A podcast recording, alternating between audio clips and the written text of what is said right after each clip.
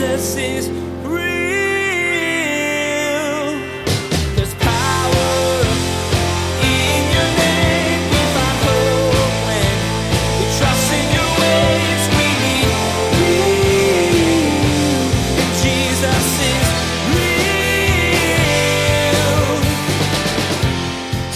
family brings freedom. And this is the thing. God is inviting every single human being to be part of his family. But unlike the way that we are born into a physical family, unfortunately, we don't get to choose our families, right? It's like you were born into whatever family that you were born into, but you do get to choose who you adopt into your family. And in the same way, God is desiring to adopt each one of us into his family. Within a family, there are certain freedoms we get to take advantage of. This extends to the family of God, as we'll discover in today's message. Pastor Daniel reminds us, too, that God has chosen to include us in his family. We don't always get to pick who we're related to, but we can choose to add to the clan. This is how God sees us. He's given us all the chance at new life because he wants to include us in his family tree.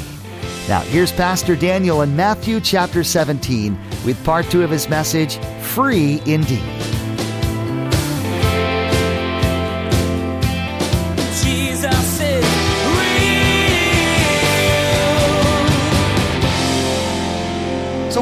Ways that we experience this life that comes from death is to die to our old life and to be made alive to new life. Now, another way, of course, if you're a Christian, happens when you die physically. Because the Bible says that to be absent from the body is to be present with the Lord. And so the reality is, and I know that this is hard, but this life that we're living is the temporary version of it. And I know that sounds, it's so, you know, as someone who's suffered loss in my own life, to say that is like I realize how tragic death is. And you realize how fragile life is. But the reality is, is we are sojourners here. We're pilgrims here. We're vacationing through this life. And it's very hard to keep that perspective solid when this is the only life we know. But you have to know that if you are in Christ, when you die, you will live forevermore. That actually right now, you are living in Christ eternally. And at the time that you take your last breath here on this earth, you get to enter into the life that God has for you in eternity. And I'm here to tell you, heaven is the ultimate destination. I know we live in a day and age where it's like, well, I don't want to forfeit I don't really want to just focus on heaven. I want to live here now. And I believe that Jesus said, I've come that they might have life and they might have it more abundantly. So Jesus isn't asking you to give up. He's not asking you to give up this life for the next life. He's like, look, if you give up your self-styled life now, I'm going to give you real life now and you get eternal life in the hereafter. So what Jesus is offering, he's offering like the total maximized life. He's offering a life that has everything you could ever imagine. The presence of God here and in the hereafter. You get the abundant life now and everlasting life into eternity. But you know what's interesting about this verse? Death brings life. Do you notice the disciples' response to this? So fascinating. And they were exceedingly sorrowful. Do you notice that? The disciples didn't hear everything that Jesus said.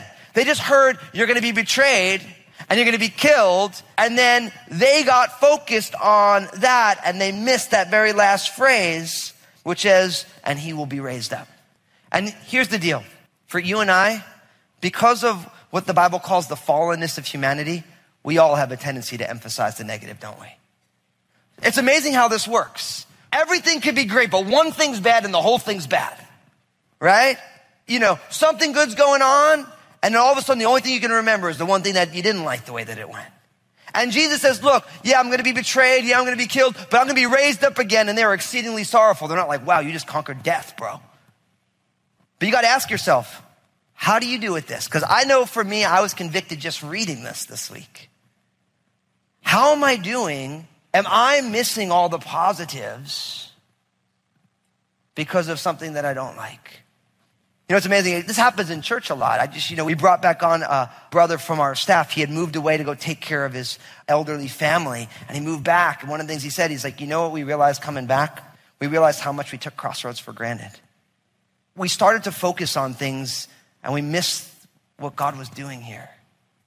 It's really easy to do that, right? It's like you have enough time in a relationship and all you can do is focus on the things you don't like about the person. Like, you're grateful for the job, you prayed for the job, but then you get the job, and then sometime later you're like, oh, I just wish I didn't have a job. Any other job would be better.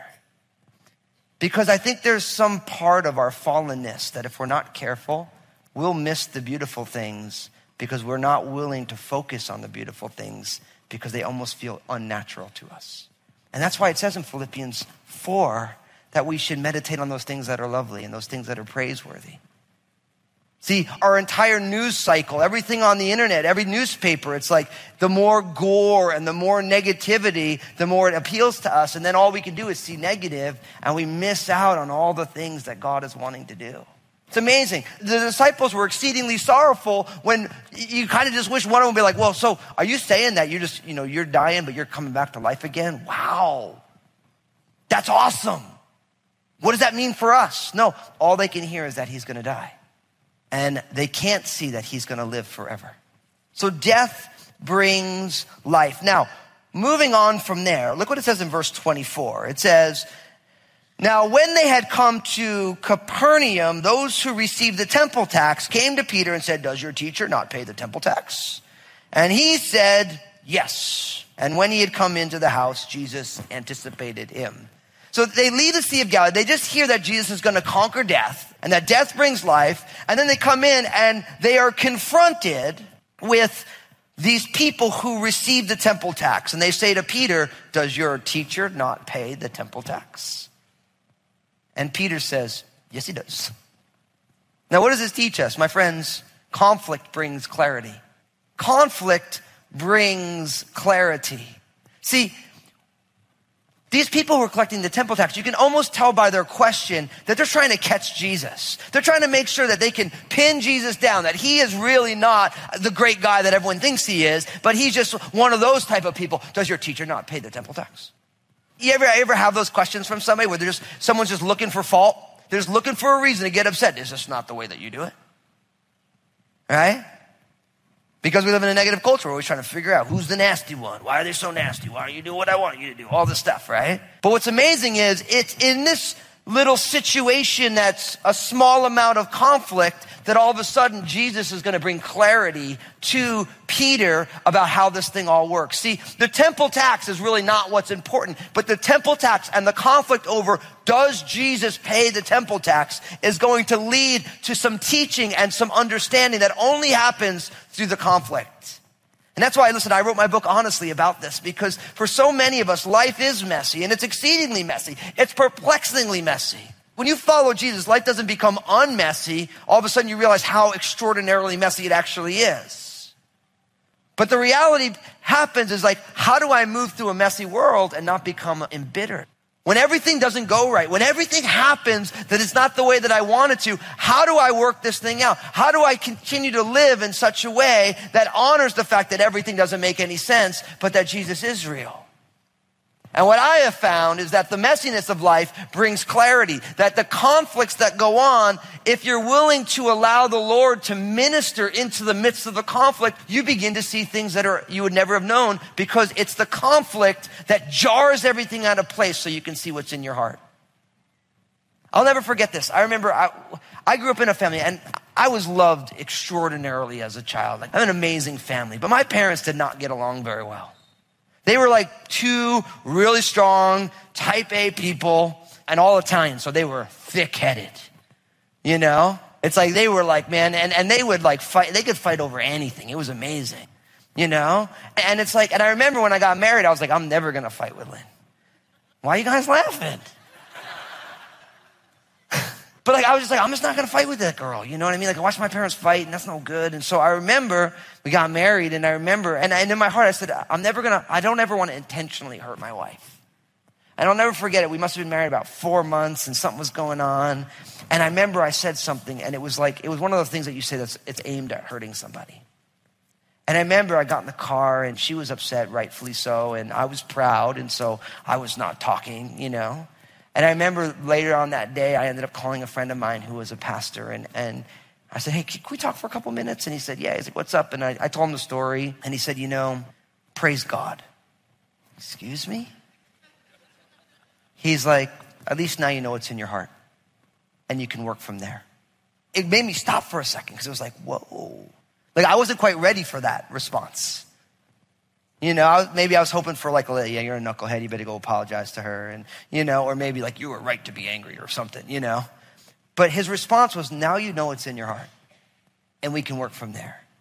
And see, the idea that conflict brings clarity Oftentimes, the things that are rubbing, the friction points, are the things that if you're allowing Jesus to do a work in the midst of your heart, the friction point will be something that now all of a sudden you're going to get insight through it. See, what goes on here is they're trying to catch Peter and Jesus, and notice Peter's response is, yes, he does.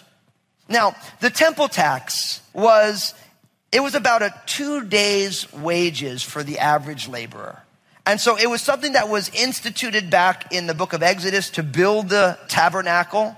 And then it was actually further along in the book of Nehemiah in order to rebuild the temple that had been broken down. And so it became the kind of a custom that every year, every able-bodied male over a certain age would give this two days wages for the upkeep of the temple. And so, for whatever reason, Jesus never paid it. We don't know if he ever paid it, but at this point, they hadn't paid it for that year. And this guy comes, and Peter's first response is, Yep, he does. Why? Because Peter's afraid of people. See, Peter just wants to save face. That's what he's wanting to do. And so his response right away is to save face for Jesus. But what we're going to find is that this little moment of conflict ends up bringing tremendous amounts of clarity because Peter responds, right? And then notice it says in the middle of verse 25, and when he had come into the house, Jesus anticipated him. Now, I love that about Jesus, where Jesus already knows what's going down. And so before Peter says anything, Jesus is already speaking to him. Look what Jesus says. He says, What do you think, Simon? From whom do the kings of the earth take customs or taxes? From their sons or from strangers? And Peter said to him, From strangers. Jesus said to him, Then the sons are free. Now, this is powerful because what we learn here is that family brings freedom. See, family brings freedom. See, the point is, is that in, now, again, this was a different culture. So there was kings, right? And so the idea is we live in a culture where there's a representative democracy. So it's not like the kids of the president don't have to pay taxes. Or at least, I, I, mean, I'm not a kid of the president, but I imagine they have to probably pay taxes, right?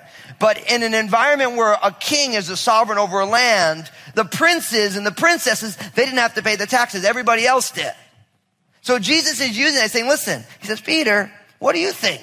Do the kings of the earth, who do they take their customs from? Or their taxes from their sons or from strangers? Peter's like, of course, from strangers. And Jesus is like, oh yeah, then the sons are free.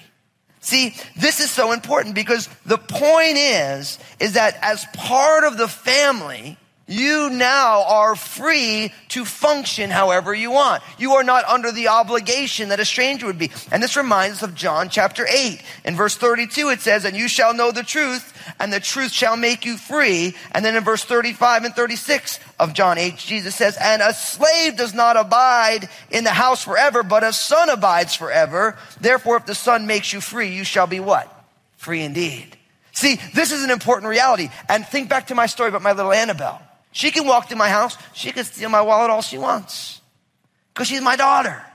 But if someone else were to do it, it would be unacceptable. And my friends, true freedom for you and I comes from being part of a family that now is exempt from being at a distance, but because of the close relationship, everything changes. See, family brings freedom. And this is the thing. God is inviting every single human being to be part of his family. But unlike the way that we are born into a physical family, unfortunately, we don't get to choose our families, right? It's like you were born into whatever family that you were born into, but you do get to choose who you adopt into your family. And in the same way, God is desiring to adopt each one of us into his family. Maybe you didn't grow up in a Christian home. Who knows what the story was? But there is an invitation by the Almighty God that says, I want you to be part of my family. And that way into the family comes by putting your faith and trust in Jesus. In the same way, if, someone, if you got adopted into someone's family, right, they fill out all the paperwork and then you have to choose to show up into that family. And so part of this freedom is the freedom to respond to the invitation. Now, I think if you're here today and you are a follower of Jesus, then you need to realize that you have freedom because you're a part of the family. Now, that doesn't mean that you shouldn't pay your taxes. You realize that, right? You realize that in the, Jesus is using an example. If you don't pay your taxes, we will come visit you in jail. But pay your taxes. I mean, it's like Paul has other verses about that kind of stuff. But the idea here is that there is a freedom that comes when you become part of a family. And if you are here today and you are a Christian, I want to remind you of Galatians 5, verse 1. Stand fast, therefore, in the liberty by which Christ has made us free, and do not be entangled again with a yoke of bondage. It's a powerful verse. It says, stand strong in the freedom by which Jesus has made you free and don't allow yourself to get caught up again in something that brings you into bondage. Now that is an encouragement, isn't it? And it's a challenge because if you're a follower of Jesus and you're here today, you realize that you need to work to stand fast so that you don't get caught up in the yoke of bondage again. Every single day, each one of us makes all sorts of decisions, and all those decisions have consequences. And if we're not careful, we can love Jesus and get ourselves all bound up again. And unfortunately, there's many of us who are going through that right now, where it's like you are not standing in the liberty by which Christ has made you free. But you're allowing yourself to get entangled again. And you think about that word entangled, it speaks about getting caught in a net. And so we have to make sure that the decisions that we make do not cause us to be suffocated once again by things that hold us back. Now, if you're here today and you've never put your faith and trust in Jesus, here's the thing. Why would you not want to be a family member of the true and living God who created and sustains you and everything when the invitation is there? Why would you want to remain a stranger? See, I asked you that question because in my own journey, I didn't grow up in a Christian home. And so I didn't grow up with this stuff. And I remember having these discussions with myself. Like I, was, I started reading and I'm like, so if God is real and God is inviting me to be a part of his family, why wouldn't I want to be part of God's family? And then all the reasons why I didn't want to be part of God's family starts playing out. Well, if you do that, then you can't do this anymore. You got to stop doing this you gotta stop doing this, and hey, this thing probably isn't okay in that house, you know, and you go through all the things. But then you know what I realized? As I started thinking about each one of those, I started thinking to myself, well, does that actually really bring me joy anyway? Uh, it's the power of the right questions. I mean, I feel blessed because it was the Spirit of God working in my heart that all of a sudden these questions start popping up like, so, okay, so if I'm following Jesus, I probably can't go out and, and just be hammered all the time. Well, is it fun being hammered? Well, it was fun when I first started, but now it's just kind of like, it's just kind of what I do and it's kind of boring and, you know, it never felt as good as the first time. And I'm spending a lot of money. You know, you start going down the list and then you're like, oh yeah, let's not talk about the hangovers and the, you know, like the, the, the space case for a week after it's over and the whole nine, you know. I started going down the, the list, and what I realized is that the decisions that I were making was actually not getting me what I was hoping to. It was an attempt at a momentary fix of something that was way greater than a momentary fix can handle. And I say that to you all because I know that a lot of you know exactly what I'm talking about because you've been on that same journey. So if you're here today and you've never put your faith and trust in Jesus, I can't fathom why you wouldn't want to be part of the family of God. Now, don't get me wrong, because after I gave my faith, put my faith and trust in Jesus, you know what my next thought was? Oh no, am I going to become one of those judgmental Christian people? that was my next thought. And I had to deal with that. But you know what I realized? I realized that people who are walking with Jesus aren't judgmental. They're sinners saved by grace. And what I also realized was that I actually bought a lie about the church. Because the media tells you because they don't want you to be part of You know why our culture doesn't want you to be part of church? Because they don't want you to depend on God. They want you to be dependent on them because then they keep their power. That's why it happens. Because when you are free, then you get to think outside of a system that runs the way it runs because it wants what it wants. And that is why in every culture, the people who follow Jesus are always a problem because now all of a sudden you're like, well, I'm not going to repay evil for evil. That's not right. I'm going to repay good for evil. And I'm not going to repay cursings for cursing. I'm going to give blessings for cursings. And you know what? I'm going to forgive. You know why? Because that's the F word in church. And that runs exactly outside of a system that says you fight for your rights and you get what you want. If they don't do it, you step on over. See, it completely undercuts the way the world works and the way that the world works. But, brothers and sisters, Listen, if you're not a Christian, you should be. Not because I want you to be, but because you want to be a family member of the Most High God and you want the freedom that comes from being in that family. It's so good. But you know what I'm here to tell you? If you become a Buddhist, no one's going to give you a hard time. If you become just like a hedonist, no one's going to bug you unless you break the law and you get caught. Right? But you become a Christian, all of a sudden, everyone's like, I can't believe you're becoming a Christian. I mean, what's going on with you? It's the most bewildering thing. Because you know what's amazing? That's what happened to me when I became a Christian. My family was freaked out that I was a professional musician, and they got really freaked out when I became a Christian. I'm just like, man, how's this work? I mean, like, Jesus. It's like, but listen, the family of God is the family of God. And my friends, when you're part of that family, you get this freedom that comes. Now, look at verse 27. Jesus is wild to me. That's what I love about Jesus. Because look what he says in verse 27. He says, Nevertheless, lest we offend them, go to the sea, cast in a hook, and take the fish that comes up first. And when you have opened its mouth, you will find a piece of money. Take that and give it to them for me and you. Wow. See, Jesus is crazy, right? See, like uh, people say, they say, "Oh man, the Bible's boring." I'm like, "No, no, you're boring. This is awesome." Like, it's like we can't make this stuff up. Jesus says, "Look, you're free. We don't have to pay the temple tax. We're part of God's family. I'm the Son of God. Like, this is fine." But he says, "Nevertheless, lest we offend them, I want you to go to the ocean. I want you to cast in a hook. You're going to get a fish. You're going to open the fish's mouth. There's going to be the temple tax and pay it." What does this teach us? This teaches us that compassion brings creative provision. Ooh, that's good, right? Compassion brings creative provision. See, Jesus could have dug in his heels and been like, we're not paying the temple tax, Peter. You were wrong. We're not doing that. But he said, nevertheless, look, we don't want to offend them. See, Jesus is compassionate on the religious system that he's coming to fulfill. Even as he's undermining, he's saying, listen, I still don't, I don't want you to offend them.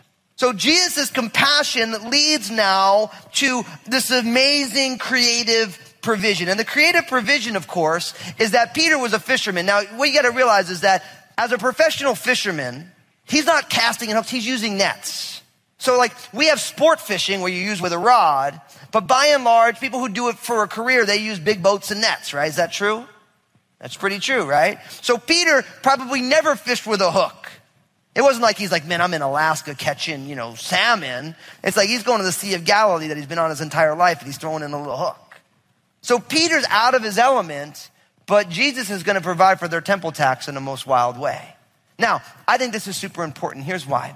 Because although you and I are free in Christ, when we are free, we also have the freedom to be different than we might ultimately be. See, Jesus is concerned for the people who are going to be, that word, lest they be offended, it's literally the word scandalized. He's like, I don't want to scandalize the temple tax collectors. So we're going to go out of our ways to bless them. And I'm going to show you how God can do anything. And I think that's powerful. Jesus is real. Though we are free in Jesus, we also need to know that our freedom should look different from who we once were. Pastor Daniel told us in today's message that it's important to follow and mimic the life of the one who set us free in the first place. Jesus could do whatever he wanted, but he chose to bless the people around him. He used methods, though, that could only be attributed to the power of the Most High God. Jesus is Real Radio is the radio ministry of Daniel Fusco of Crossroads Community Church. The messages that you hear each day here on Jesus is Real Radio were produced from messages that Pastor Daniel shared on Sunday mornings and the midweek study. It's our prayer that this teaching from God's Word blessed and encouraged you in your walk with Jesus Christ. One of the things that I'm the most stoked about is that this year we launched a brand new campus in Southwest Portland. We would love to invite everyone to come and join Crossroads Southwest Portland on Sundays at 10 a.m. We're growing, and honestly, not just in Southwest Portland, but all over the country and the world as people join us at our online campus. 9, 11, and 1 p.m. or Wednesday nights at 7 p.m. on our online campus, crossroadslive.tv. Now, here's Josh with what's coming up on our next edition of Jesus is Real Radio. Place a marker in your Bibles and join us next time as Pastor Daniel shares how different the world's values are from our Heavenly Father's. Greatness in the eyes of mankind includes being on top of the corporate ladder or filling a bank account to the brim. In God's eyes, though, greatness is something much smaller and much more difficult. You'll want to tune in next time to learn this ingredient to greatness. Well, that's all the time we have for today's broadcast. On behalf of Pastor Daniel and the entire production team, we invite you to join us again for the next edition of Jesus is Real Radio.